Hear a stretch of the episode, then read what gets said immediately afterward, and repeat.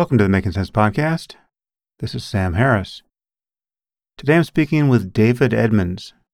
David is a writer and philosopher and the author of several books. The most recent is Parfit, a philosopher and his mission to save morality. And that is the topic of our conversation. As many of you know, Derek Parfit was a philosopher I greatly admired. As you'll hear, I almost interviewed him near the end of his life, but um, my timing was terrible. We talk about Parfit's place in philosophy, his work on identity, time bias, the non identity problem, which he actually discovered, quite interesting, population ethics and the so called repugnant conclusion, the ethical importance of future people, effective altruism, moral truth, and other topics. Anyway, it was fascinating to talk about Parfit and his work with someone who knew him. So now I bring you David Edmonds.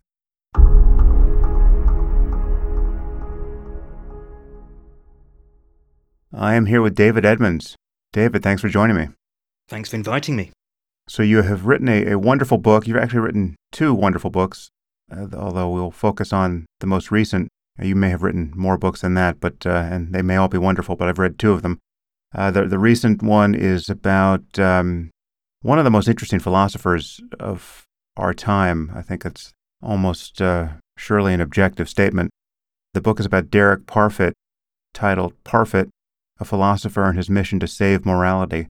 And um, the other book that I loved, which I believe you co wrote, was uh, Wittgenstein's Poker, uh, which is about a, a famous and maybe semi apocryphal encounter between Wittgenstein and, and um, Karl Popper, which um, maybe we can touch on. But I, I want to, uh, we'll, we'll, focus on Parfit. But before we get there, perhaps you can describe your background in philosophy and, and just the, the kinds of things you have focused on and, and maybe your connection to Parfit. Gosh, well, my background in philosophy is that I studied it.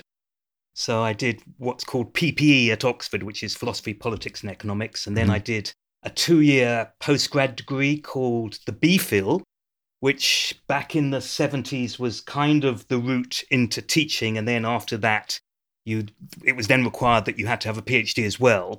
And then I went off and did other things, went into journalism, but I had a kind of philosophical itch and so started a, a PhD, which I did, I guess, about, well, in the early 90s, I think.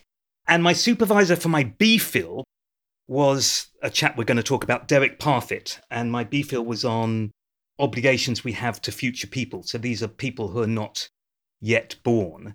And then I did the PhD later, and my supervisor for my PhD was a very good female philosopher called Janet Radcliffe Richards, who went on to become Derek Parfit's wife, married Parfit at a later stage. So when I wrote the biography, I was sort of well connected. So I, I, I knew both Derek and Janet, which was fortuitous for writing the book. Yeah. I I never met Parfit. I almost interviewed him. I mean, my timing was just bad. I reached out to him at the end of uh, 2016, and we set up a um, an interview that was going to be. I think it was going to be. It was going to be written. I, I wasn't yet podcasting as regularly as I am now, and so we were we were going to uh, have a written exchange, and then I believe his wife got sick, and then at, at some point he was unwell. And actually, it was, it was interesting. Toward the end of your book, you speculate as to whether or not he had dementia. And we can talk about his what was peculiar about him throughout his life, but he actually, I, I should say, he he in this email he did describe himself as having showing signs of dementia to me. So I, I it, uh, that I thought I assume that was kind of ah. common knowledge.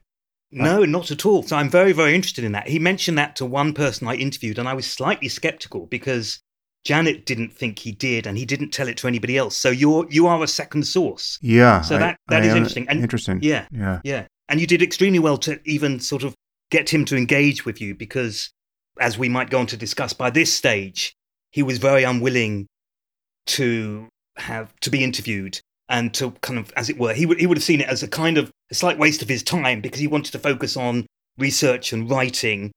And I tried to get a podcast interview with him as well, and he he turned that down. He was more willing to engage in a in a written interview because then he could make sure that he didn't make any errors. He was a perfectionist. He didn't want to make any mistakes.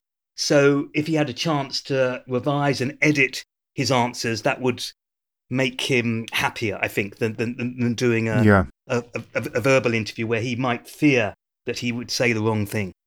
Yeah, yeah. I mean, I really consider it one of the great missed opportunities for me because I, I just love his work. Uh, although, like many who love his work, I, I, can't say that I have read all of his last book, which is 1,500 pages long. And for some reason, I, you know, I, it may just be due to length, but I also I just got sidetracked while reading it, even though I'm quite sympathetic with what he was attempting there. I aspire to get back to it and, and finish it. But um, his first book, Reasons and Persons, you know, many of us, I think, appreciate as some kind of masterpiece. It's not a it's structured strangely, and, and I, I, it seems like it probably could have become an even better book based on some form of, of editing. I don't know who, who would have forced Parfit to edit it, but there's something really otherworldly about the book. It's like, a, you know, it strikes one as written from a, like, a, you know, the point of view of someone coming from outer space and just manufacturing thought experiments by which to understand human morality. Uh, it's a very odd but brilliant book. Did you know Parfit before he published that, or you, you came to him after he? No, so so the book is published in '84, mm. and I study with him in '87. Mm. I think I bought Reasons and Persons in 1986, which is when the paperback came out. So he gobbles. I gobble that book up. I, I, I think, like you, it's a work of genius. And in fact, that's widely acknowledged. I mean, even the people who are his philosophical enemies, he had very few actual enemies, but his philosophical opponents, even they acknowledge that this is an extraordinary work of philosophy. And, and what I didn't realize until I was writing the book was that it wasn't supposed to be one book. He was working on lots of books at the same time.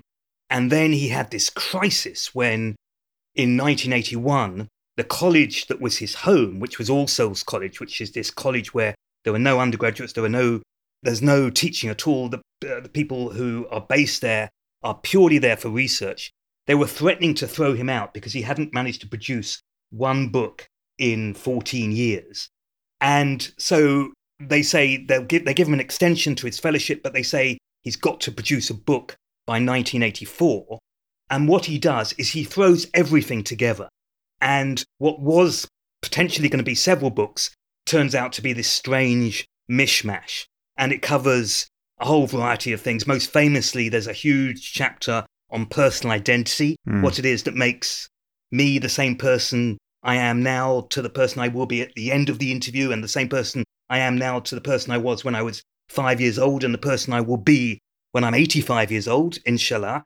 And then there's a huge section, which was the section that at the time most interested me, which was on future people. And he basically invents this whole subgenre of moral philosophy. Until then, there was nothing that we now call population ethics. And it's, it's a, a, an area of philosophy that looks at our obligations to future people and puzzles about how many people we want in the world, whether we care about total well being or average well being, and he comes up with these ingenious puzzles.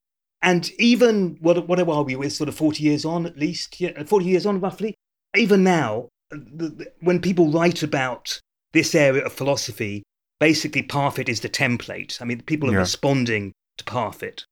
So I want to get into to many of those specific problems, but generally, what would you say his place in philosophy is now? I mean, how would you describe him as a, a member of the pantheon of recent great philosophers? Well, he divides people. So I'm a Parfitian, I'm a fan, so you're going to get a biased view. And I share the view of lots of very many philosophers and very many top philosophers, which is that he's one of the great moral philosophers of the 20th century. I wouldn't necessarily go as far as some and say he's the greatest moral philosopher since John Stuart Mill, but some very serious philosophers make that claim. But he's not like Wittgenstein in the sense that people who don't like Wittgenstein's philosophy, nobody dismisses Wittgenstein. But there, there's a, there are philosophers who think that he does moral philosophy in completely the wrong way. And especially the later work was going down a cul de sac um, when he tries to prove that morality is objective. He's desperate to prove that there are moral facts. So he divides people, but that there are many people like me who think he's definitely one of the greats in moral philosophy of the past hundred years. Yeah, well, I'm very sympathetic with trying to prove that there are such things as moral facts, and I know what sort of pushback one gets when one goes down that path. And that's that he focused on that more in his his uh, last book, which is really three large volumes uh, on what matters, and perhaps we'll get there as well. I guess, just one more general question about him before we get into his areas of philosophical focus. What do you think the, the significance of his psychology was for his philosophy? I mean, he's, he really did strike me, even just without knowing anything about him personally. And there's a lot in your book that is revelatory as to what sort of person he was. But just reading Reasons and Persons, I felt I was in the presence of a neuroatypical philosopher and there were many of the advantages of that book seemed to me born of a truly atypical angle of attack on all the questions he was touching there. And, you know, so I always, without having any evidence for it, I always thought he was someone who, who must be, uh, you know, on the autism spectrum to some degree.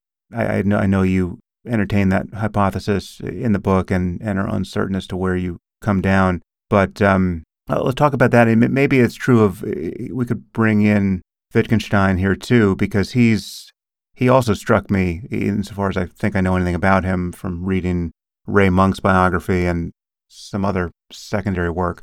He he struck me as neuroatypical as well, and so much of, of what is interesting about his thought could be born of that. Yeah, so I think your instincts are right. I think both Wittgenstein and Parfit were neuroatypical.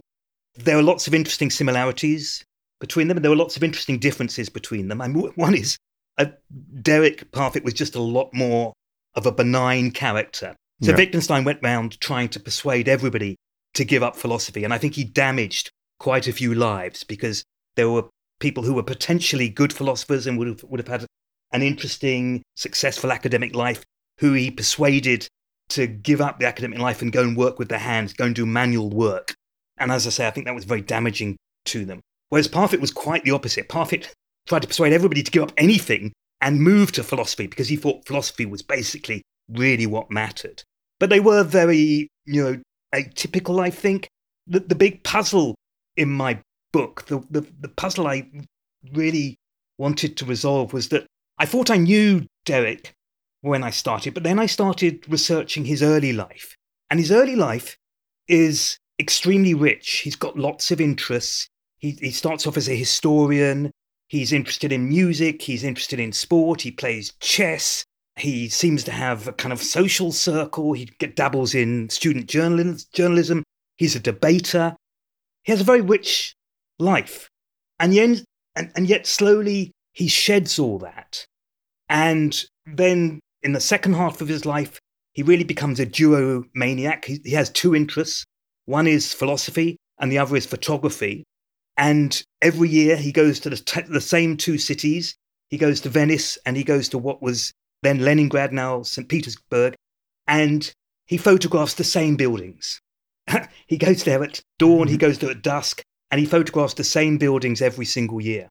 And um, what puzzled me was how Derek turns from this sort of from early Derek to later Derek, and also which was the real Derek, which was the authentic Derek, as it were. And it, it's an ironic question, of course, given that he spends much of his life worrying about what it is that makes us the same person.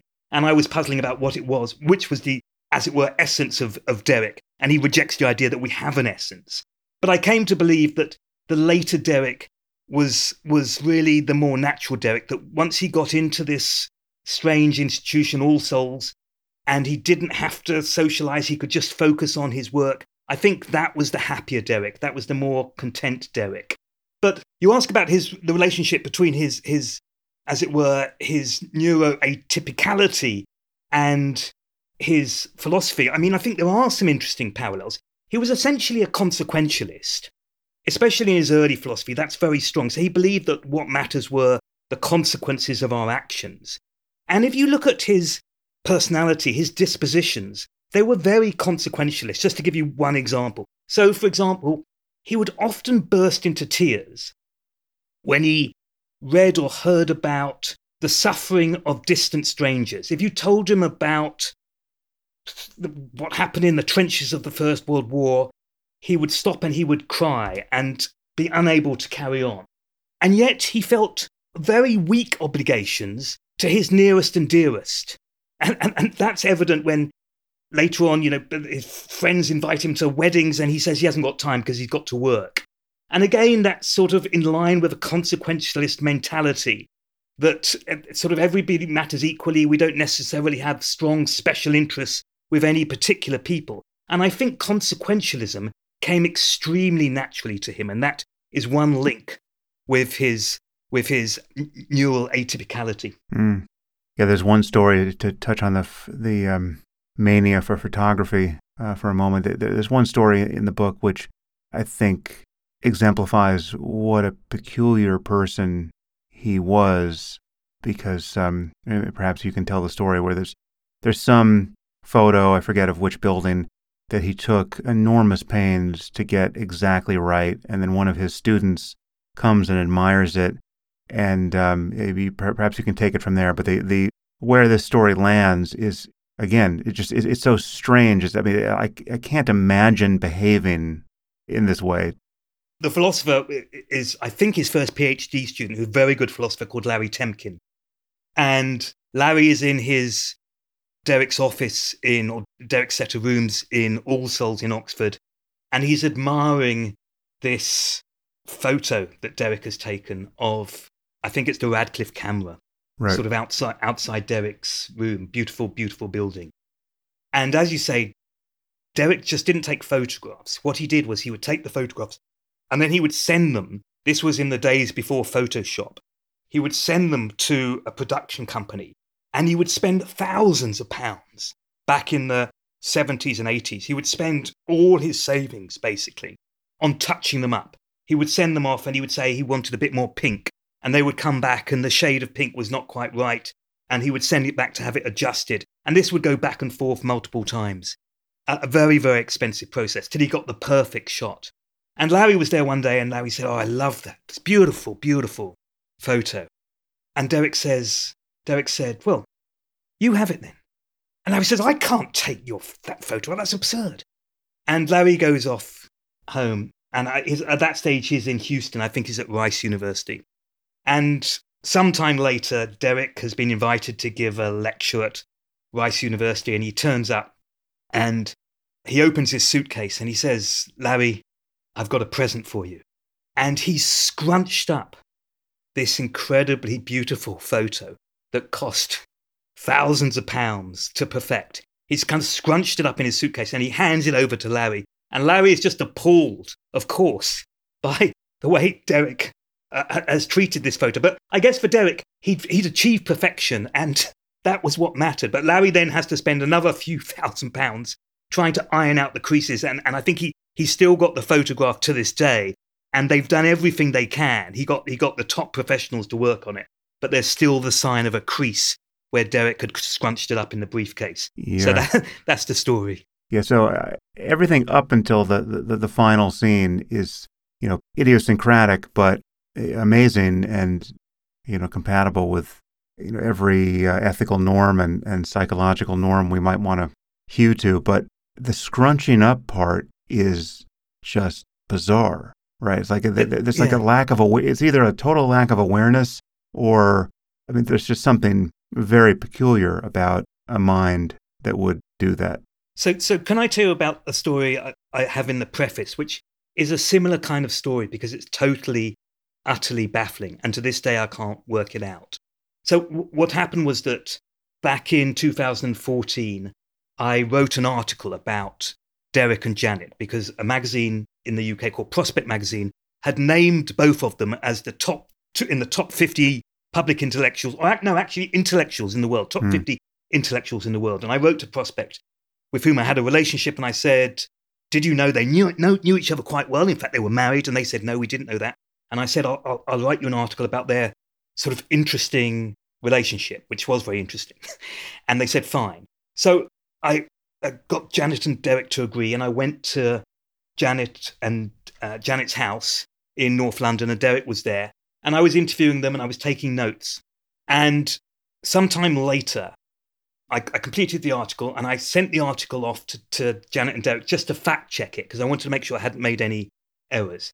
And I was walking with my wife somewhere on a hill and I glanced at my mobile and Derek said, um, I mean, I can't remember the exact words, but Dear David, thank you very much for the article, but uh, you're not going to like the contents. I'm afraid you can't publish it. So I was very upset. I'd spent a long time on this article. I rushed home and I looked at the attachment he sent, and there was a list of, I don't know, two dozen, three dozen errors that I'd made in it. And I started going through them.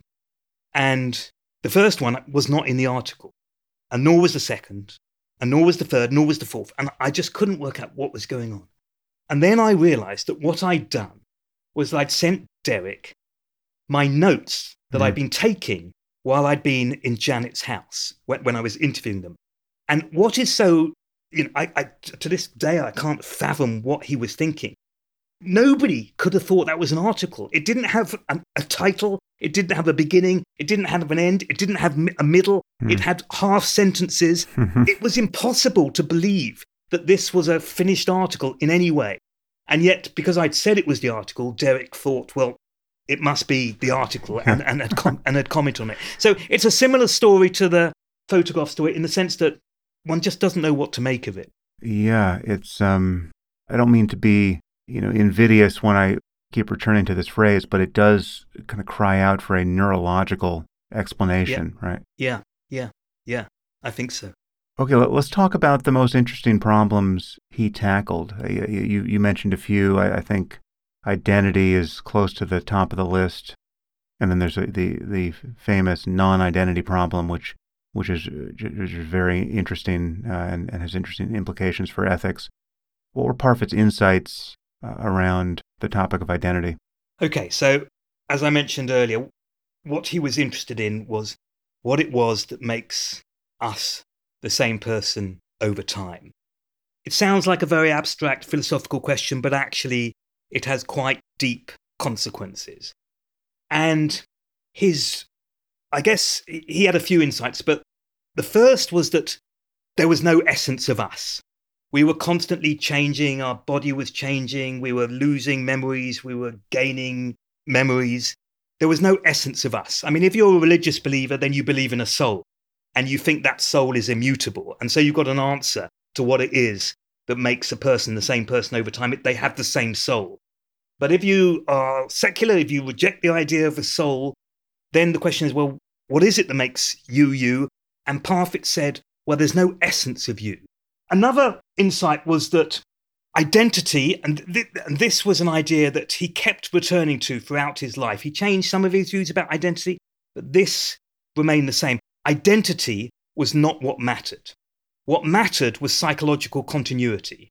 So, you, Sam, in 10 years' time, what matters, what should matter to you, is whether you're psychologically continuous in 10 years' time to your current self. In other words, whether you have the same dispositions and the same memories and so on. He says identity is not what matters, and he has these various puzzles to kind of show that identity can't be what matters. He, he, one of them involves a he, he imagines that there's a, a, a, three brothers and one brother is the body is dying and they move the two hemispheres of that per, of that brother's brain into the two different brothers so hemisphere A goes into brother 1 hemisphere B goes into brother 2 and they both think they're the same they still have they have exactly the same memories exactly the same dispositions and so on. And the question is, well, which is the same? Which is the same brother? Which is which is identical to to the to the first brother? And uh, I mean, it sounds it sounds science, sci-fi as it as it were, but but it's based on real life cases because with with um, epileptic patients, what they've done is they've cut the brain stem and they've they've created a divide between these the two hemispheres of the brain and what they found is that you get these two spheres of consciousness. And I think there's there's one case where they found that you know the left hemisphere was kind of religious and the right hemisphere was mm-hmm. was uh, was was uh, atheist or something like that. Yep. So You, you get these two streams of consciousness. So Parfit's question is, well, which is the original brother? Now, it, it, it seems arbitrary to say, well, one of them is original. Why would one of them be original and not the other? So that seems to make no sense. But you also can't say that they're both identical to the original because they're going to both go on and have different lives and then they'll have different memories and they will marry different partners and so on. They can't be identical to each other. But if they're not identical to each other, they can't be identical with the original brother because then they would all be identical with each other. So there, there's a case where we just don't know what to say about identity. Yeah, I, I what, think the clearer case for me is the teletransporter case, which is the I've, I've discussed this uh, in various places before on the podcast, but um, people will be familiar with the concept, usually from from Star Trek, where you know you, you know, beam me up, Scotty, is imagined to be a procedure where essentially the all of the information in, in the atoms in the body gets read out and encoded and, and sent at the speed of light to a a new pod where the body gets reassembled atom by atom and everything is perfectly intact and the and the person steps out of the what uh, Parfit called the, the teletransporter pod, you know, on Mars, perfectly intact with all of his memories intact and, and you know, he his last memories of just pressing a button in the pod on Earth and now he's stepping out onto the surface of Mars. And you can go back and forth from Mars to Earth like that uh, a hundred times, and you seem none the worse for wear. But quite ingeniously, Parfit imagines a few different versions of this procedure, which change our intuitions, uh, I think, fundamentally as to what's happening there. So, that in the first case, when you just get sort of disassembled and reassembled with all the information preserved, there is this sense that basically you, the person, have been, you know, albeit in a strange and you know potentially scary way, have been successfully sent back and forth between Earth and Mars, and you are still you. Uh, you remember everything about the process. You remember your life. You know, you you're not sick. You're not injured. Your spouse still recognizes you and finds you familiar. Everything's fine. But then Parfit asks us to imagine the version where there's a delay. I forget how he describes the, the, the reason for the delay, but it, well, you, so, you, want to so, jump in here? Yeah. Well, yeah. So, so yeah. What, what, happens is he imagines that there's a copy of you on Mars, but you, as it were, you're talking to yourself. So that, that there's you back on planet Earth, and there's the copy of you, and you know you're, you're about to kind of to talk to to this copy, and then you're told that you, the, the, the person on, back on planet Earth, are, are, about to, as it were, to implode and your life is about to end. And the, uh, the copy of you will continue. And he's asking us, I guess, what is what our intuitions are in that case. And Parfit's intuitions are you are as good as preserved. You know, the fact that you are made up of a copy of you is irrelevant. You've got what matters. You've got psychological continu- continuity. You've got everything that counts. And you may think that you, you should be very upset about this, and probably lots of people would be very upset about this, but Parfit's intuitions are not like that. Parfit thinks you've as good as survived. This is, this is really what matters to you that you have psychologically survived, that, you're, that, that person up there is connected to the, the person that had existed on, on, on planet Earth, and that's what you should care about. Mm. Except if you let the person on Earth live any appreciable amount of time, then their timelines begin to branch, and he, then you have to consider that person a different person. Well, exactly right. So th- th- that comes back to the twins example. If they're both operating together, and then Parfit wants to say, well, the, the copy is as good as you, but then the question is, well, is it identical to you? Well, if it goes on, off and has a separate life and, and has separate hobby, hobbies, and whilst you go fishing, it goes to play chess, clearly you two are different people, but in a way that's that's two for the price of one as far as Parfit is concerned. You know, you're psychologically continuous in two different people, and that hmm. that's mm.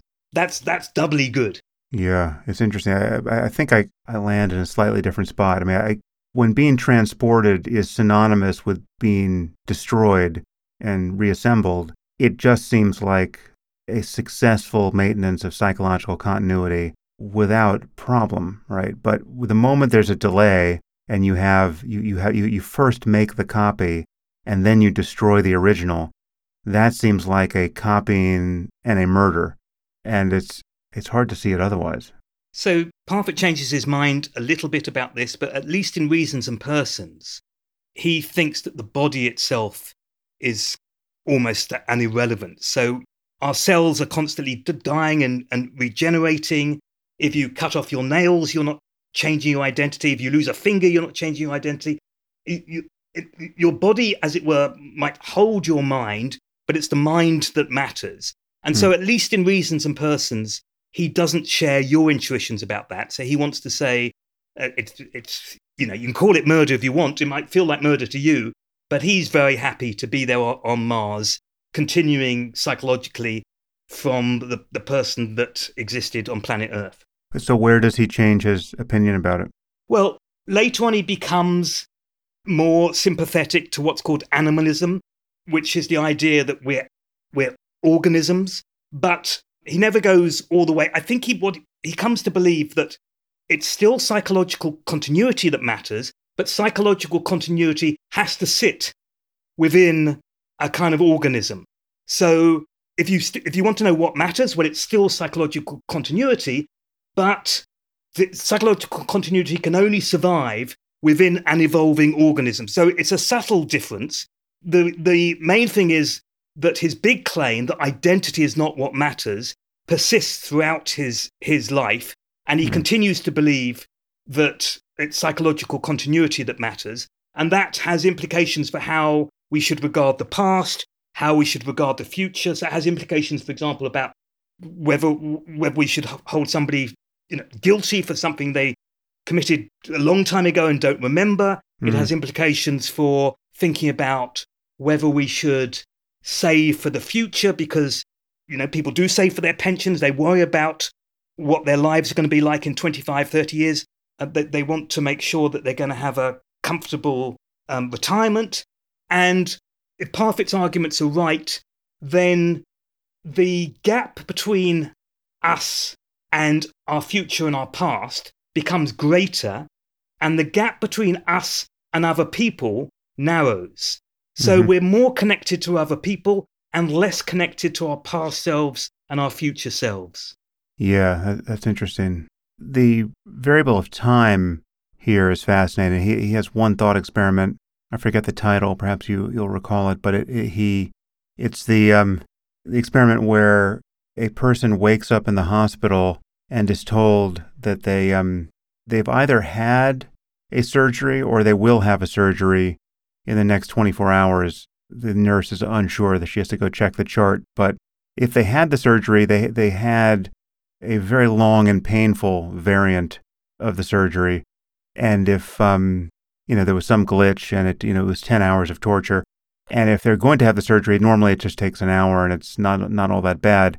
And so uh, I'll be back in a second. Let me figure out which person you are. And so the person is left to wonder and worry whether he has already had a surgery, which he can't remember, or whether he will soon have a surgery.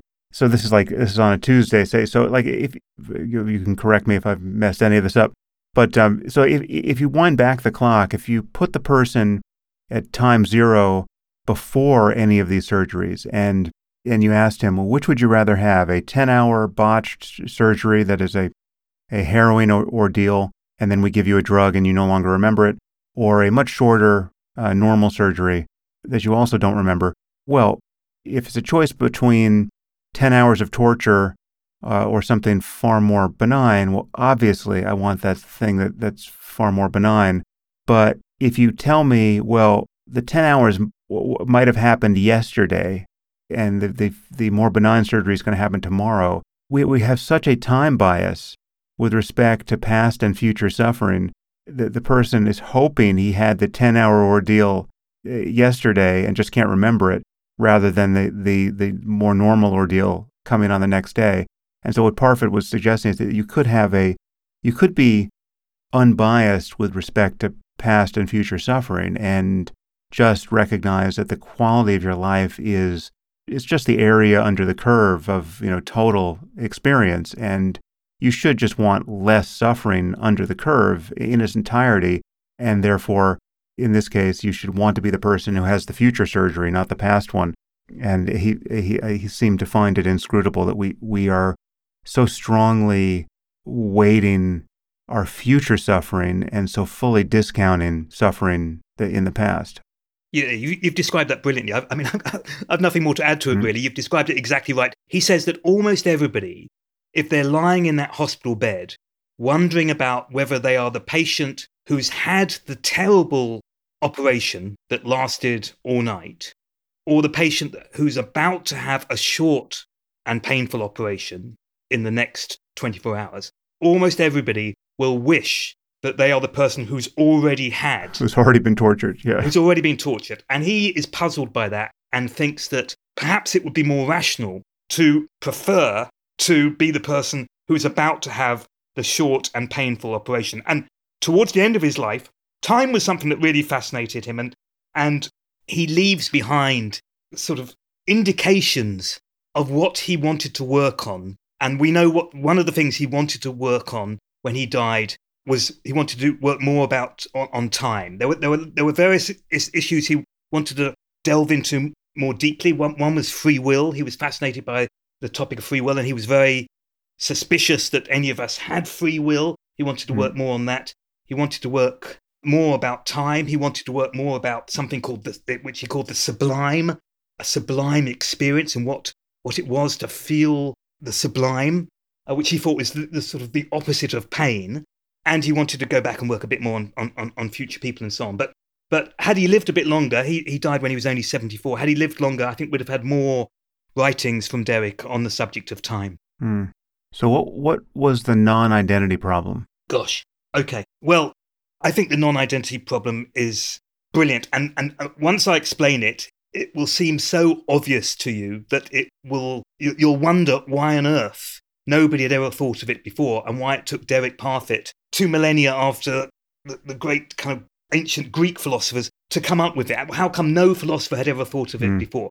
So uh, I, I, I should start with an example he starts with, which I think is a slightly awkward example because it, it feels a bit kind of sexist and classist somehow. But anyway, this is how Derek sets it up. He, he imagines that there's a 14 year old girl and she is wondering whether to have a child. Now, that might be bad for the 14 year old girl. Let's put that issue to one side. We also think that it would be bad for the child. That if a, a child is born to a 14 year old mother, that's a bad start for the child.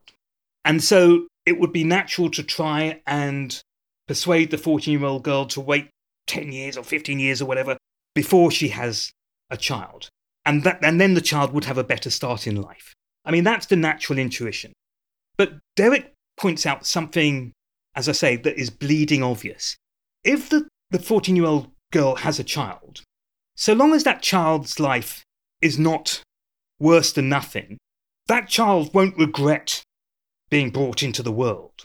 And if that 14 year old girl waits for 10 years and has a child, she won't have the same child. She will have an entirely different child.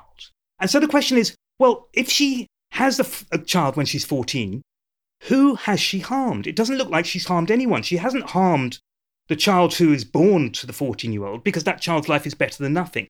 Now, normally, we think that morality must be about harming particular individuals. If I throw a stone at another human being and hurt that human being, I've done something wrong because I've hurt a particular human being. If I just throw a stone on the ground and it doesn't hit anybody, I haven't harmed anybody, I've done nothing wrong. What's wrong is when you harm a particular individual. That seems to be the basis of morality. But Parfit spotted that there are lots of areas where it looks like we've done something wrong, and in this case, the 14 year old girl having a child, where nobody is harmed. And he then extrapolates that to a whole series of, of policies. So, for example, think about climate change. We, if we did nothing about climate change, then several generations, well, in fact, probably not several generations, probably only two generations down the line, we're already feeling the effects of climate change. But two or three generations down the line, people are going to have very bad lives. There's going to be there's going to be hurricanes, there's going to be typhoons, there's going to be droughts, there's going to be mass migration. The world is not going to be a happy place. But let's assume that although it's not a, a very happy place, those lives are still better than nothing.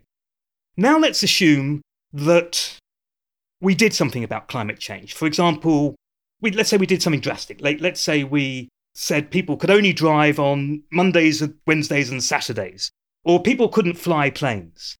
Now, if we did something drastic like that, that would affect who was born.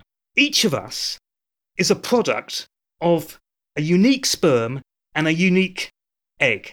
And if my mother had come home late on a particular day or my father had been delayed for some reason, I wouldn't be here to talk to you today. I'm the product of a kind of unique union of sperm and egg at a unique time. If you did something drastic like you, you stop cars, then you would change who exists. I mean, and the way Derek says puts it is imagine that trains had never existed. Which of us would still be alive today? None of us would still be alive today because our lives have all been changed hmm. by by the invention of, of, of, of, the train. I can't remember if you do this in the book or not, but I, I feel like you or someone imagined whether w- we would all exist if Hitler hadn't existed, right? Like how, how fully yeah. can we re- regret Hitler if you know half the world wouldn't ex- would, would be different would be people uh, by different people.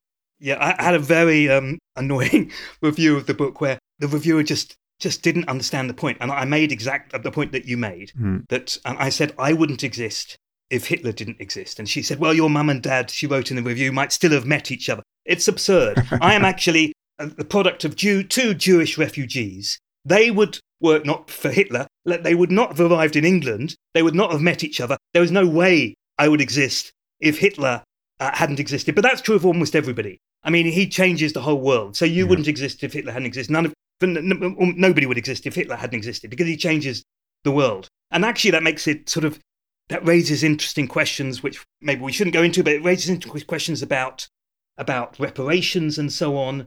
Mm-hmm. Because you know, Hitler did obviously uh, very bad things, but I owe Hitler my life, as it were. So it, it, one has a complicated relationship with the past when one begins to think of it like that. Yeah. So, so, uh, but back to the case Parfit's making here. So, the, what is inscrutable about this? It was, as you said, we have this intuition that for something to be wrong, there has to be a victim, and and, and the and the idea that there's a category of crime called a victimless crime uh, has seemed to many of us to be just a, a logical contradiction. And yet, here Parfit is exposing these cases where something there there are better and worse options, and yet they're better and worse for no existing people because the people are, are different. Exactly. There's no one person for whom they are better or worse, but nonetheless, we can still make the judgment that if we do nothing about climate change, we've done something very bad. Yeah. We can all still make the judgment that the 14 year old girl has made a mistake by having a child at 14 rather than delaying becoming a mother. So the way he does that, and it's very easy with, with same number, what he calls same number cases. If you've got a choice between a person born at X time and a person, a, a different person born at a, a, a different person Y, then the way to judge whether you should bring X or Y into the world is well, who has the better life? So the reason why we should do something about climate change, let's assume that if we got rid of cars and, and, and, and planes, it would help a great deal. But let's assume, let's make the absurd assumption that it wouldn't affect the numbers of people being born.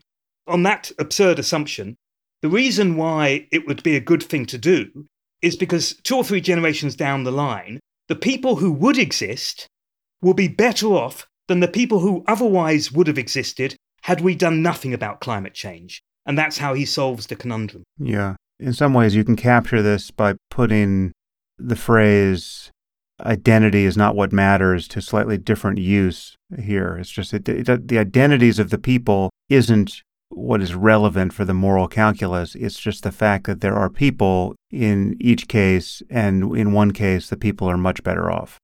Yeah, yeah. So, and I think both in his arguments about personal identity and his, in his arguments about future people, he converges on a kind of consequentialist conclusion, which is it's it's the consequences that matter. We should we should prefer the better consequences rather than the the less bad consequences.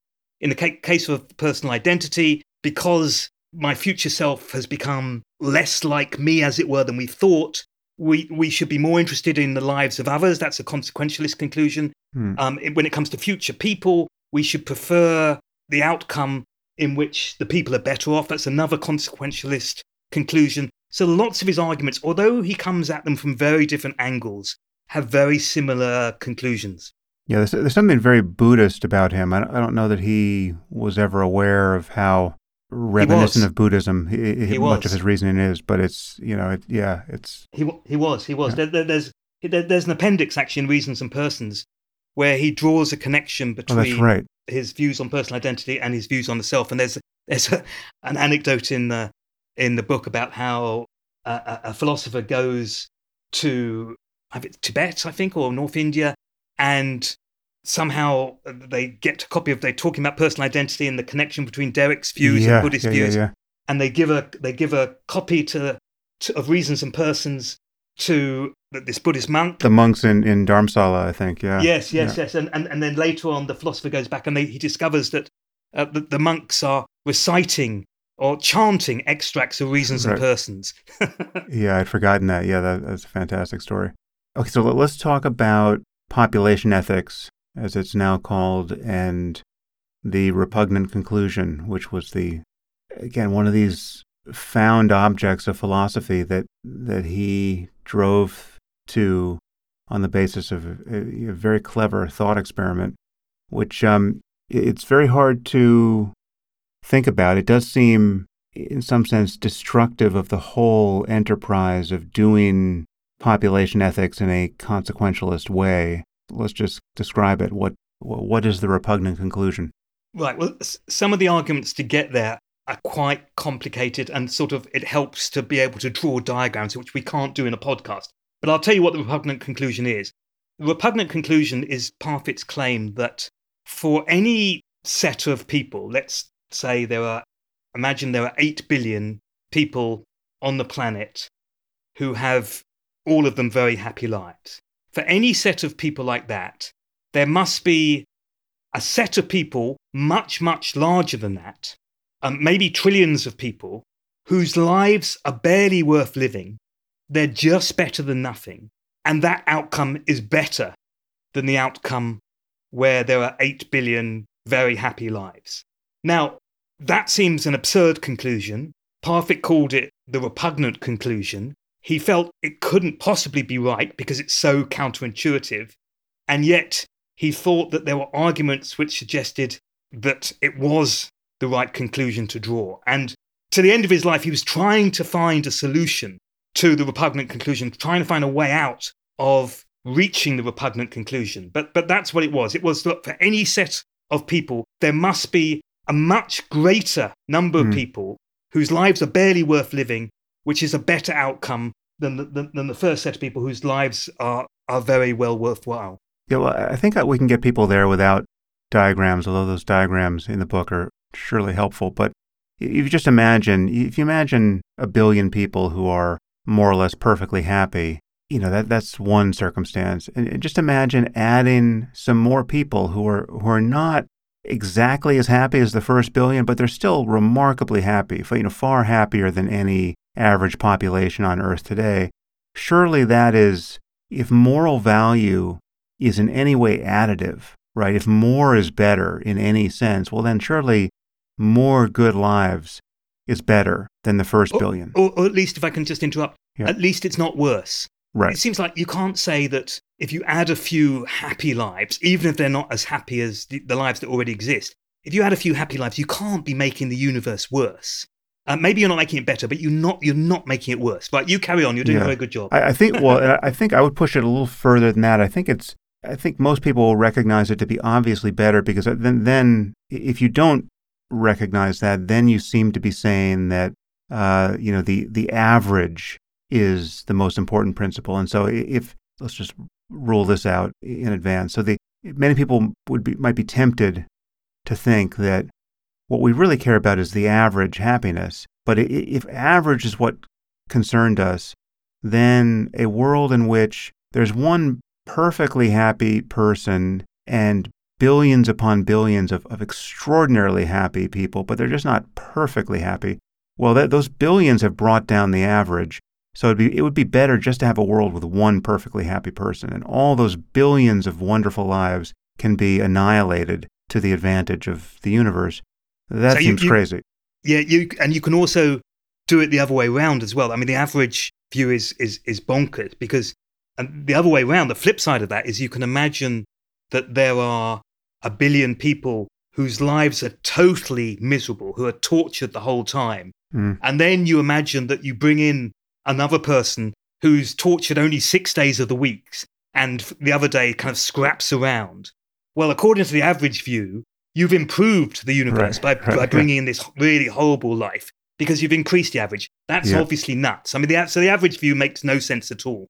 Right. But, okay. Back to you. Okay. So now we're adding people. So we started with the perfectly happy people, and now we're, now we're adding billions upon billions of, again, extraordinarily happy people. I mean, the, the happiest person you have ever met on the happiest day in their life is barely as happy as the worst among these people, right?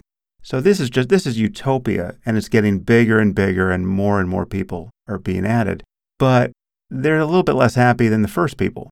And if you go down in this stepwise fashion, it's simply getting more lives that are better than nothing, but still not quite as good as the, the lives that preceded them.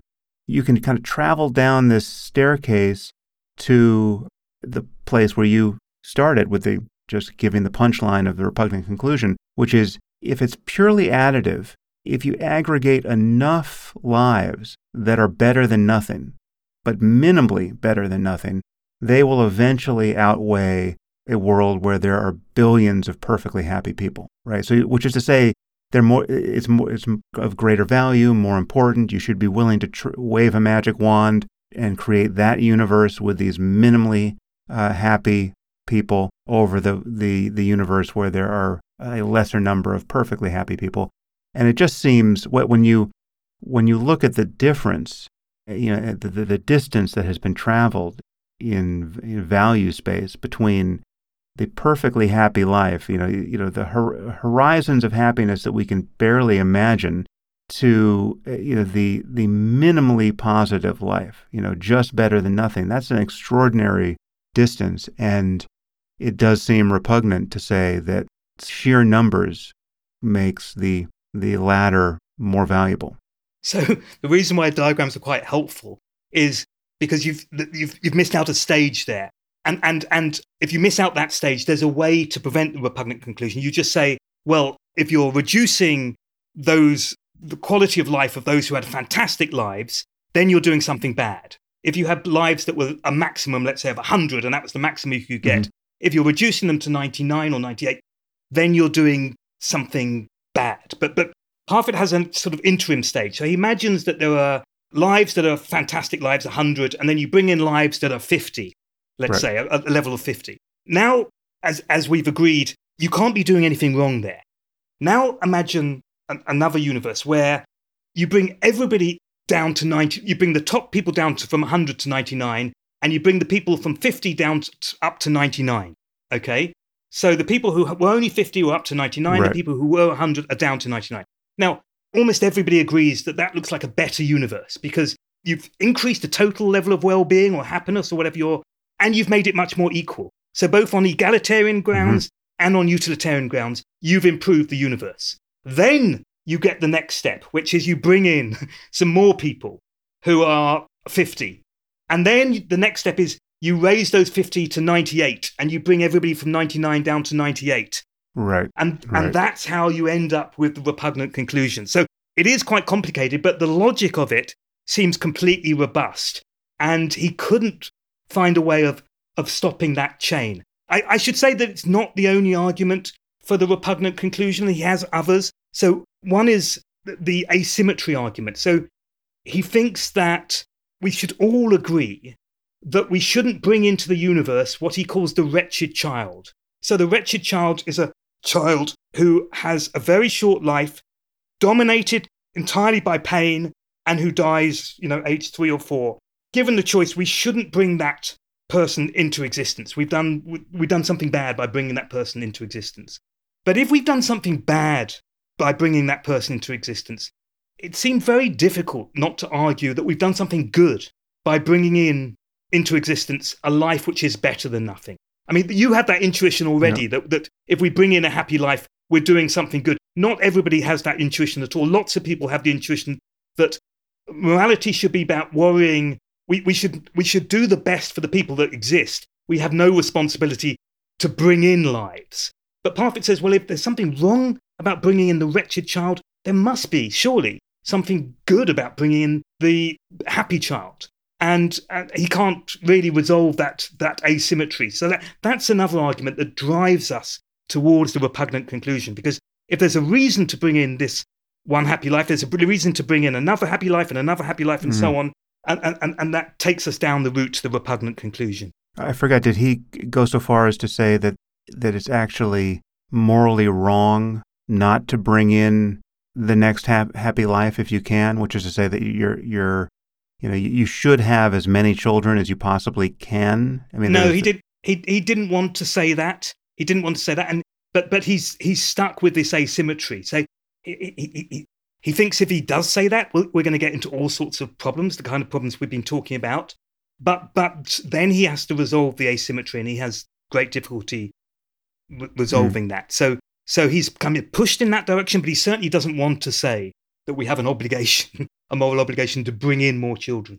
Well, it really is. This is difficult to think about because the, the, the problem of future people is hard to get your, your mind around because for a few reasons. Uh, Will, Will MacAskill gets into this in his most recent book, and much of effective altruism, you know, the, the long-termism component of it is it takes future people and, and future states of present people as um, its focus.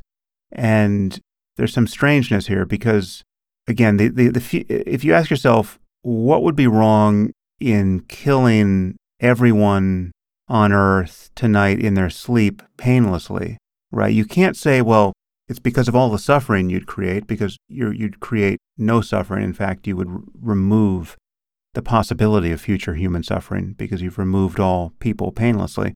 And you wouldn't say you wouldn't have created lots of bereaved people because there'd be no people. But most people have an intuition that this would be a monstrously evil thing to do, and yet there'd be no victims of this evil. What you would have done, I mean, the, the, the cash value of the, the moral wrong here is you would have foreclosed the entire future of human happiness and creativity and uh, beauty, both its appreciation and its expression, right? So you would have you'd have closed the door to all possible human good by ending the career of the species, however painlessly, tonight in our sleep. And so if future people have value, it is in the value of, of you know all the good they may experience. And if we should safeguard that future, if, if future people are guaranteed to exist, we have a moral responsibility to make sure that the world they inherit isn't an engine of misery, right? So we, we we're more determinative of their future states of suffering than we might want to admit, right? If we if we make the world one percent better each year for the next fifty years, well, then then you know fifty years from now, our grandchildren will live in a in a much better world. If we make it one percent worse for each of the next fifty years, they'll inherit some kind of hellscape. So we have this the moment you posit these future people, we, we have this immense moral responsibility, both for the good we don't want to foreclose and both for the and for the suffering we don't want to plant the seeds of. And yet it's hard for people to think about this as any kind of moral responsibility because these people many of these people are hypothetical and they you know they they don't exist and they it's easy to persuade yourself that they may not exist but if they don't exist that is synonymous with something with our having done something catastrophically stupid such that, that they don't exist right? So either way we have this immense responsibility. We have a responsibility not to behave so recklessly that the future doesn't arrive the, the, the human future doesn't arrive and if we assume the hu- human future is guaranteed to arrive because we're not so stupid as to, to foreclose it we more than anyone else will decide its character. Right. So Parfit has a few things to say about this. He's once asked, why would it be a tragedy if the human race ceased to exist? And he said, well, there would be no one left to listen to Mozart. And, and he, he imagines in one of his thought experiments. He, he, he asks us this. He says, Imagine these three possible scenarios A, B, and C. In scenario A, there's peace. In scenario B, there's a terrible war or famine, and of the 8 billion people on the planet, 7 billion 900,000 are wiped out. Hmm. And in scenario C, everybody is wiped out. And he says most people believe that the difference between scenario A and scenario B is much greater than the difference between scenario B, where 7,900,000 are wiped out, and scenario C, where 8 billion are wiped out. The difference between A and B is much greater than the difference between B and C. And in fact, this has been empirically tested, and it is true. I think if you ask people this, they do say exactly that that a, the difference between A and B is much greater than the difference between B and C. And Parfit thought that was wrong. Parfit thought the difference between B and C was much greater than the difference between A and B. And that's because, as you suggested, that if we carry on living, there potentially there are billions, you know, if we, we might go on in, inhabit different planets, who knows, there might be billions or trillions of happy human existence still to come. So the difference between B and C is huge. So uh, another sort of you you say that they're sort of hypothetical people, which of course they are. They by their very nature, future people don't yet exist. But Parfit thought that just as it made no difference whether a person, let's say you were going to kill a person, it made no difference whether that person was in the next town or across the other side of the world. So spatially, it made no difference. So he claimed that temporally, it made no difference either. So he has a very nice example, very simple example, where he imagines that a child is walking through a wood and steps on. Uh, you, dro- you drop a you drop a piece of glass, and the, the child steps on it tomorrow, and there's blood, and the child is hurt uh, and in pain, and that's obviously a bad thing. And now you imagine a different case where the glass remains buried under some leaves for a century. And a child in a century comes along and steps on that glass and bleeds and is in pain. Parfit says, well, the fact that that child doesn't exist makes no difference to the morality of, of what's happened. It's just as bad if the child in a hundred years steps on the glass as the child in uh, tomorrow steps on the glass. Now, what are the implications for that? Well, they're not as perhaps as radical as we think they are because the future is uncertain. So, although we may not want to morally discount for the future, or although we may want to say, well, in 50 years' time, if somebody's hurt, that's just as bad as if somebody's hurt today, although we may want to dismiss that notion, or Parfit certainly does, we don't know what's going to happen in 50 years' time. Might, we may have very good reason to privilege the present over the past because the privilege, the, the present is much more certain, much more probable. Uh, the world in 50 years' time is full of uncertainty. Uh, we can't predict with very great accuracy what's going to happen. It makes sense for us to focus on the present. Yeah, there's a an analogy to, to be drawn with respect to space, right? We, so we much of our moral progress has come from our ability to, I think in Peter Singer's terminology, uh, to expand the circle of our moral concern. And much of that has to do with respect to space and, and just geographical remove from other people and, and cultural remove. So it used to be rather easy to ignore the, the suffering of people on other continents because they were so far away and, and so different from from you that you just you how could you possibly care all that much I think it was uh, Adam Smith talked about uh, you know a person if you told a person that they were going to uh, have their pinky finger removed surgically tomorrow, they would they wouldn't sleep a wink tonight for for fear of the consequences. But you tell them that you know, a whole generation of people has been annihilated by an earthquake, and I think he said I think it was China. You, you, it basically it doesn't change the character of your day apart from the few moments you spend marveling over it. And so, but we've learned to care more and more about distant people because we, we understand that geographical distance doesn't have any ethical content. And if, you know, someone were starving to death on your doorstep, it matters. The fact that you put that doorstep a thousand miles from your actual doorstep uh, it should still matter. And it's just you know not it's not to say that we we don't um, discount our concern with respect to the location, but we really don't. It, it, given the the agency to to actually help, i.e., given the ability to to send a check to an organization that can actually do the work of saving lives, people like Peter Singer and, and others would argue that there's it just has no moral force. You should you, you should do that thing and not be confused about geographical distance. Whereas with respect to time, we discount to an extraordinary degree, in part because the details of the future are still hypothetical. But even if they weren't, I think it's, I mean, there, there are certain things where we just know, you know, it's doing something catastrophically destructive with respect to the future is going to be bad, even if we don't know all the permutations of badness in advance and we don't know exactly what technology is going to come to the rescue. We have good reason to believe it would be bad, and therefore we shouldn't do that thing. Uh, or we shouldn't steal from the future when uh, we could actually basically, you know, s- spending the. I guess climate change is a fairly clear case now. We just know there there are wise and prudent things we could do uh, that will affect future lives, and we can decline to do those things selfishly and without much concern for the future. And strangely, even our future selves and the lives of future people who do exist get you know, hyperbolically discounted.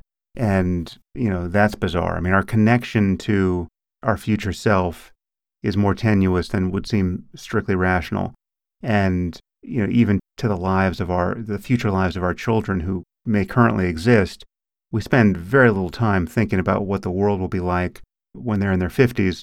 And yet we have an enormous amount of leverage with which to affect the quality of, of their future lives. Yeah. So I think Peter Singer thinks that existing moral intuitions are a hangover from our evolutionary development, and that when we were hunter gatherers, uh, of course, we didn't know what was going on in the next valley, let alone in uh, uh, across the Atlantic or at the other side of the world.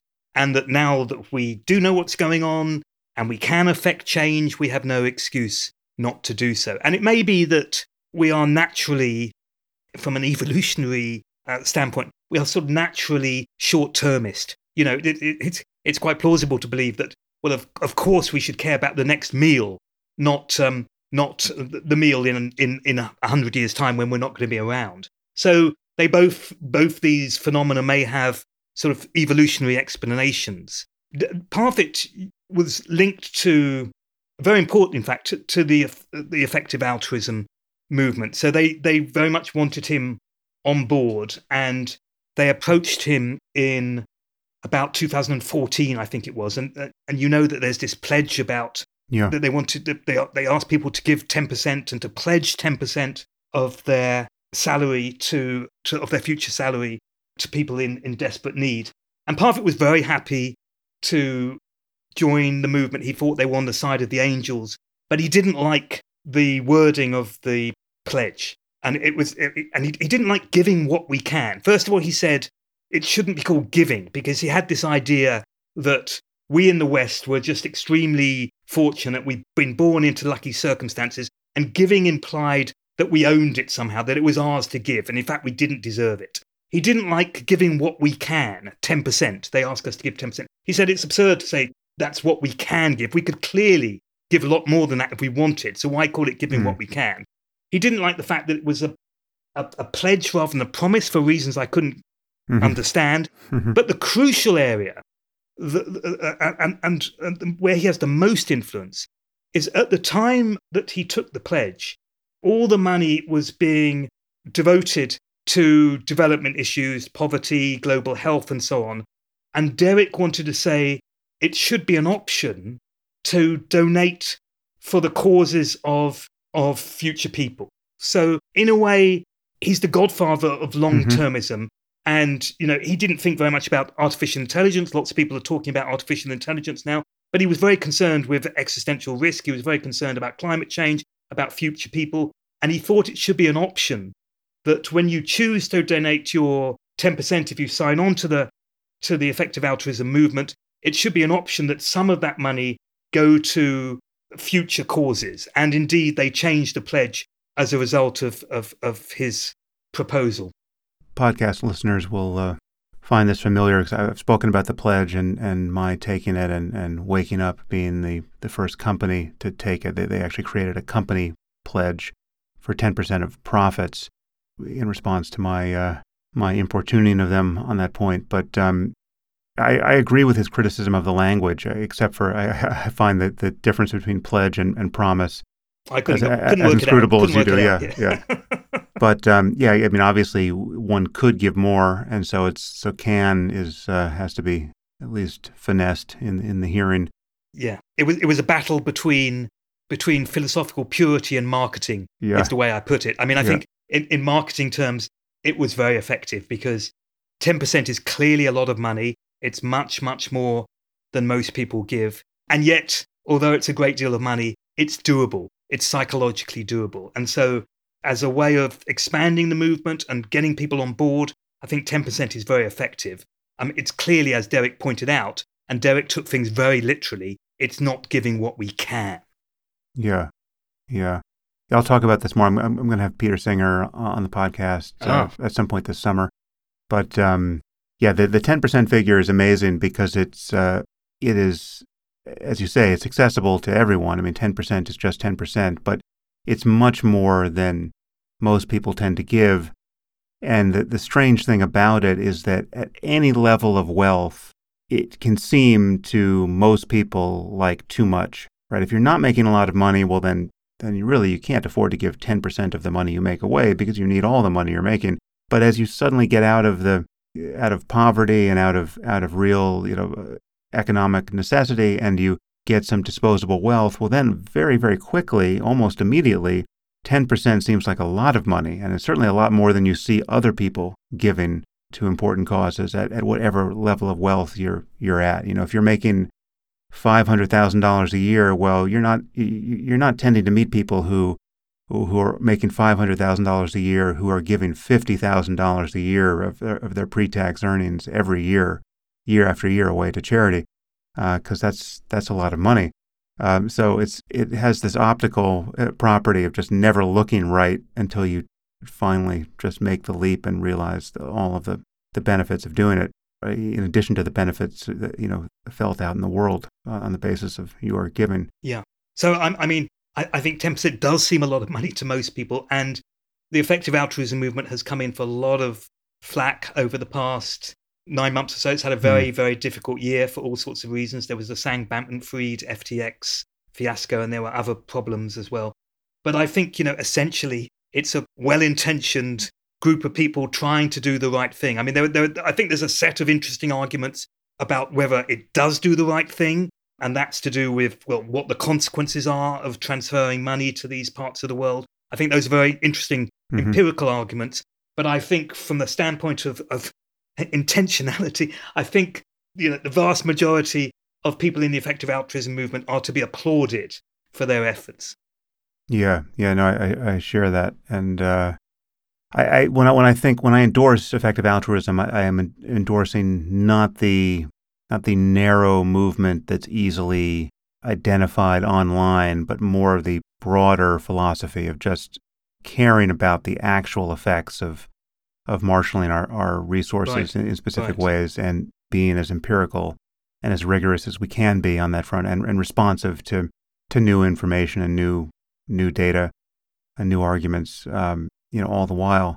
Just back to the repugnant conclusion for a moment. I, I don't know if anyone has ever found a, a satisfying response to it, and I haven't. I, I should do more research on this, but I've held out hope that it is something like a a philosophical illusion uh, akin to the paradoxes of Zeno, which are, you know, on their face can seem quite compelling, but we know them to be ridiculous. But it took some centuries for philosophers and scientists, and in this case, mathematicians, to prove why they were ridiculous and, and need not be taken seriously. So, to remind people, Zeno's paradoxes were of the sort that divided distance, you know, half and half and half again, such as to prove that, you know, if you shoot an arrow into a tree, it can never arrive because it first has to go half the distance and then half again, then half again, then half again. It never, it can never make contact with the tree. Well, of course, we all know that arrows don't fly that way, and mathematicians who later learned how to sum the infinite series, could tell you that math doesn't work that way. And yet, on its face, it seemed like this, okay, this is something we really have to puzzle over philosophically. How is it that anything gets anywhere? How is motion a thing if, you know, we can't, you know, in any instant the arrow is still, and in any traverse of a distance, you go half and half and half again and never arrive. Do you think that the repugnant conclusion is amenable to some clever resolution of that sort where we just realize, okay, this is not even a thing, morally speaking? Well, it's a good question. The solution to the Zeno paradoxes are, uh, are precisely what you say. You, you talk about, well, time doesn't work that way in, as it were, discrete chunks. But I mean, there were, there were more puzzling ones, like the bald man paradox is not so easily resolvable, which is when does a bald man become bald. Clearly, that if you just remove one hair from mm-hmm. a, a, fully headed person, a very hirsute person, you haven't made that man bald. If you remove another hair, you haven't made that person bald. So, at what stage does that person become bald? Can one hair make no, any di- the difference? And it it seems like one hair can't make any difference and yet uh, you get a bald, yes, you get a bald, you, you, get a bald person. I'm, i must say, I'm, I'm contemplating the, the bald man paradox every morning and every afternoon. Yes. Yeah, well, I, I, I sympathise. I've been through that stage, um, and, and and I've got to the end of the stage where I am definitely bald. But there, there presumably, um, so there, was, there is a philosopher who thinks, well, there is a moment where you do become bald. It's just we don't know wh- where, what that moment is. The, the bald man paradox, a question about vagueness of concepts, is right. is a very tough one logically, and it may be maybe the repugnant conclusion is a similar kind of paradox that way. You know, I, it's something I tried to resolve in my BPhil dissertation. I wanted to say that it looks like when we go from 100 to 99 and we're, we're, we're slowly working down the, the, the, the kind of well-being slant, the well-being curve, it looks like we're continuing to improve the universe, but in fact, we're losing things in that process that uh, make life worth living, that, that, that is kind of essential to the good life, and that somewhere down that, in the same way that the bald man eventually becomes bald, somewhere along that slope, we're going from a valuable life to, to, to a life which is clearly less valuable. It's very complicated. There's no satisfactory solution to it. Lots of people have attempted it. Um, certainly by the end of his life, Derek didn't think there was a solution to it. Mm. Yeah, it just might be that there are disjunctions, you know, qualitatively and, and with respect to value that. Um, yes, you, know, so you, get, you make yeah. the leap. You know, you make a leap, yeah. and it's something is yeah. something is lost yeah. or gained that is you're not actually waiting. You're, you can't actually wait uh, smoothly. There's just discon- there are moral discontinuities on the landscape. Somehow. Yeah, that that that might be right, but there is the puzzle. The parallel with the bald man is well, how can that be? I mean, if you're just a cha- if you're changing something in a tiny, tiny way, how can mm. it go from a life that's valuable to a life that's much less valuable? When you're just changing some element to a tiny degree, how can a, somebody go from hirsute to bald if you're just changing one hair? It seems to me a very similar kind of puzzle. Yeah, well, strangely now I'm I'm no longer worried about losing my hair because it's just going to be one hair at a time. I hope it's comforting yeah, for you. I look perfect. Yeah, you've you've cured me, doctor. Okay, so so finally, this the question of moral realism and, and moral objectivity. You know, I I'm in the embarrassing spot of not having read all of On What Matters, uh, or even most of it, and um, though I have a sense of what he was attempting there and how he was attempting it, do you think he succeeded there? What, what what's your sense of what he accomplished in that book? Well, he doesn't satisfy his opponents. So it's three volumes. The first two volumes come out in 2011, and the last volume comes out just posthumously in 2017. I think together they're 1900 pages, and they had been circulating around the philosophical world for years and years. And dozens, scores of philosophers had commented on various drafts of the text. And I think very few people have actually read all three volumes. You're in very good company. Of course, mm. I've, I've had to read them.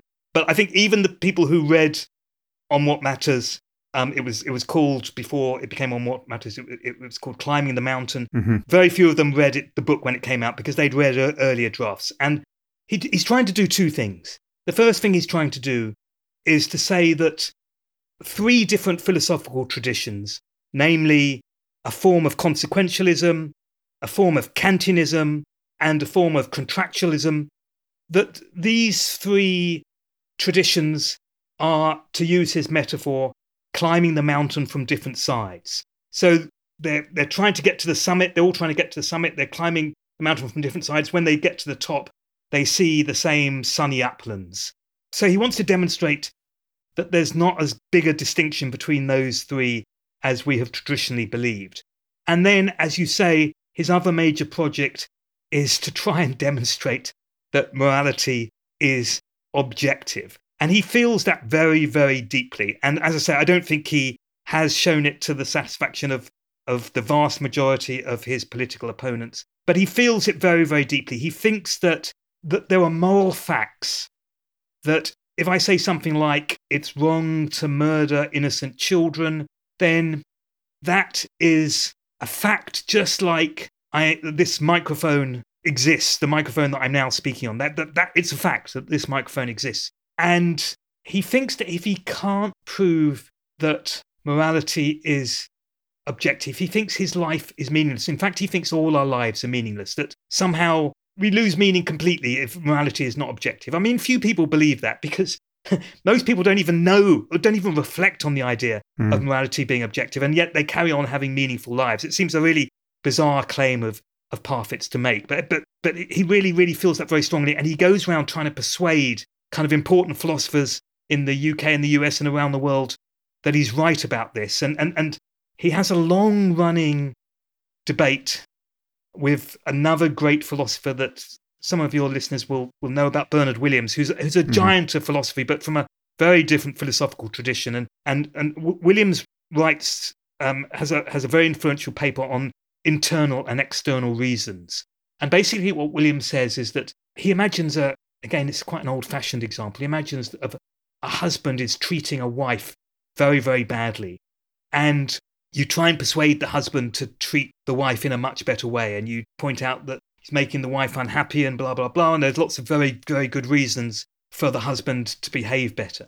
The husband may endorse those reasons and come to change his behavior. But if he rejects all those reasons, William says it's incoherent to say that nonetheless he has a reason to behave better. And yet Derek insisted that the husband did have a reason, whether or not the husband believed there was a reason to behave better. The husband had a reason to behave better. The reason hmm. was objective in that sense. And and you know, it's a kind of uh, it's kind of a running gag in the book. He's constantly he's buttonholing people and and and telling them that uh, Bernard Williams doesn't understand his argument, and he he becomes totally obsessive. I mean, uh, the word obsession is a is a word that appears a lot in the book. He, he this is something he becomes totally obsessed about. That Williams's paper on external and internal reasons and trying to prove that Williams is wrong. Hmm.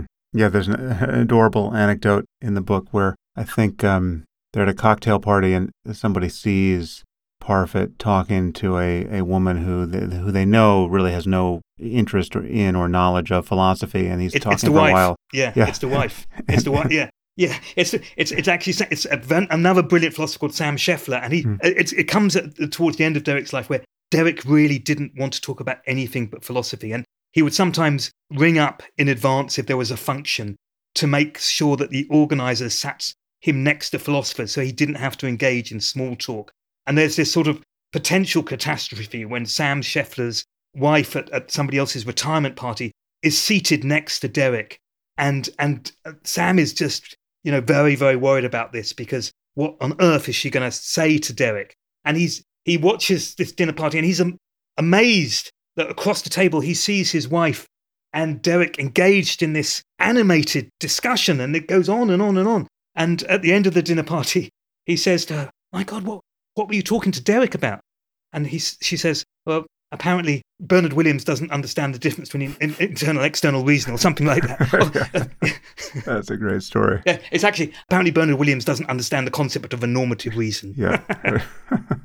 Yeah, I, I do think there's there's a faulty language game being played here, and if you just drop terms like reason and should and obligation and the, the ought and is piece, and you just look at the world from above and say, what would be better and, and what would be worse if these terms mean anything, you can make objective moral claims, uh, objective value claims, whether or not anyone is motivated to navigate to those places on the map, the, the places still exist, right? So it would be better if he treated the, the world would be better if he treated his wife better. Uh, you know, he may be somebody who can't be motivated by the knowledge that the world would be would be better if he treated his wife better. And, the truth is, even he would be better if he treated his wife better. His life would be better. He he doesn't.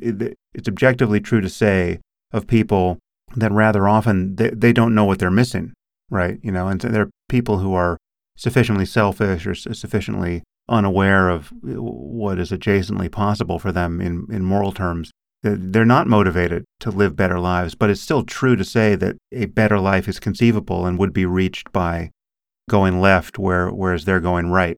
Yeah, I mean, I find this territory very different, very difficult. It, I think it's certainly the case that you can't cash out life's meaning purely in subjective experience. I mean, that seems to be clearly the case that, for example, if, if somebody believes they've got lots of friends, but in fact, behind their mm-hmm. back, that their friends are not real friends, but are sort of bitching about them, or if somebody's partner is unfaithful to them and they're unaware of it, I think clearly one wants to say that their life is not as good as they think it is, even though it makes no difference to their subjective experience. I think Derek's got an example somewhere about somebody who is preoccupied with saving Venice from drowning.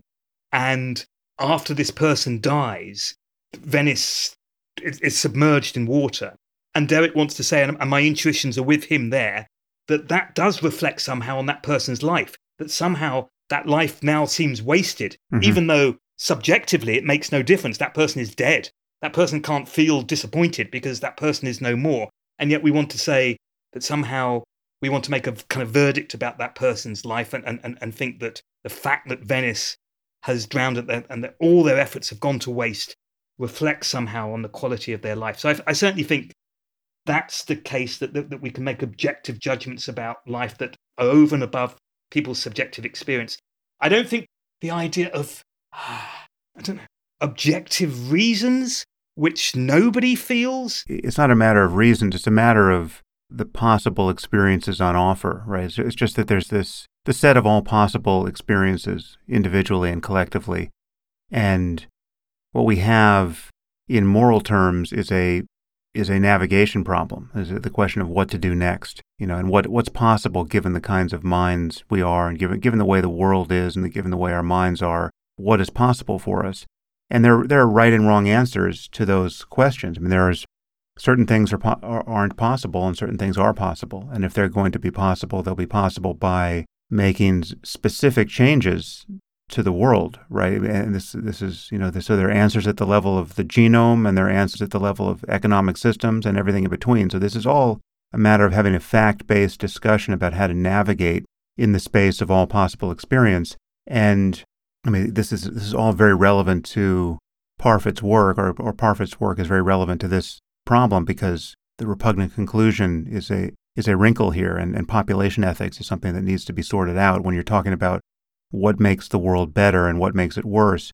But the place where I feel like most people get bogged down in discussing this philosophically is it strikes me as a an inheritance from the uh, Judeo-Christian religious tradition. This this the idea that it's it all has to be framed in terms of obligation or oughts and the reasons for doing something as opposed to just what would be true if you did that something and what would what will, will be true if you don't do that something whether or not you are available to be motivated by that difference right? The the ought piece seems dispensable to me. It's like in the same way that I, I don't need to well, for instance we don't get bogged down by by is and ought in the domain of logic but we could. Like i could say well you really ought to when you when you add two and two, you ought to arrive at four, right? Like that that's that you have a you have a logical obligation to recognize that two plus two makes four,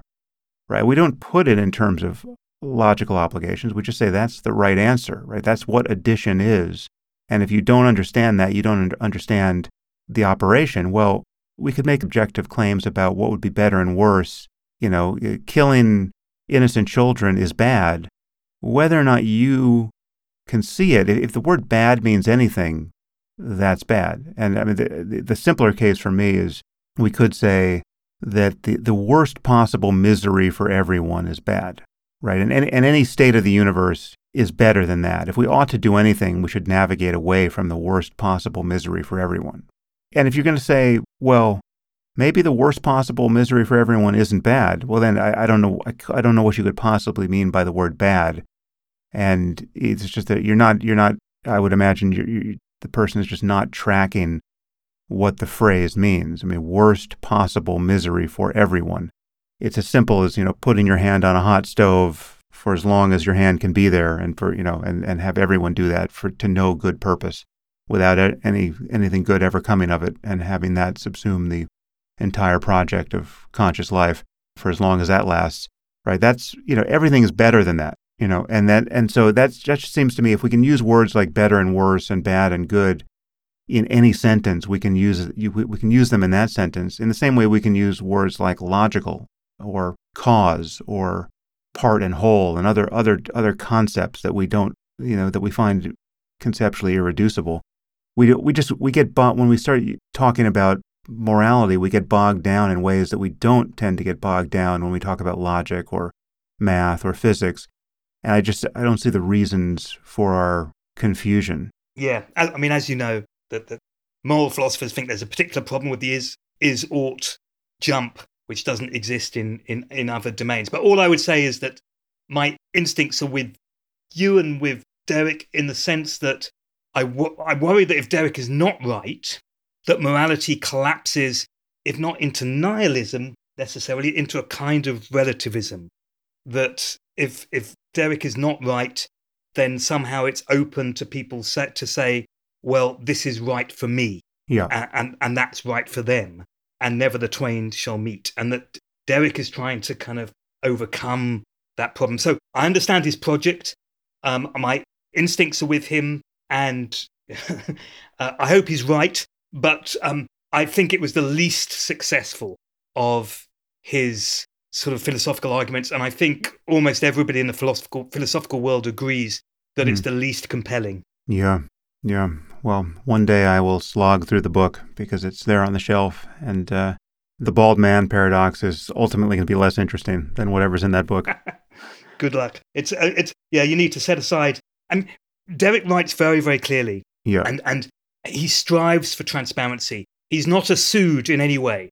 He wants you to understand every single sentence, but it's it's hard work because it's 1900 pages and there are many many arguments. I mean, I find Reasons and Persons a wonder to read. Yeah. I spoke to one philosopher who said that um, Reasons and Persons itself is full of these hundreds of little arguments. And one one well known philosopher said to me that uh, reading Reasons and Persons is like being stabbed to death with a toothpick. And I can I can I can see that, but in that sense, on what matters is much worse. You know, it's being stabbed to death with a toothpick, but but almost to infinity. Yeah. Well, David, it's been a pleasure to to get you on the podcast. I I should uh, tell people. I think I neglected to say this at the outset. You you have your own podcast where you touch philosophical matters.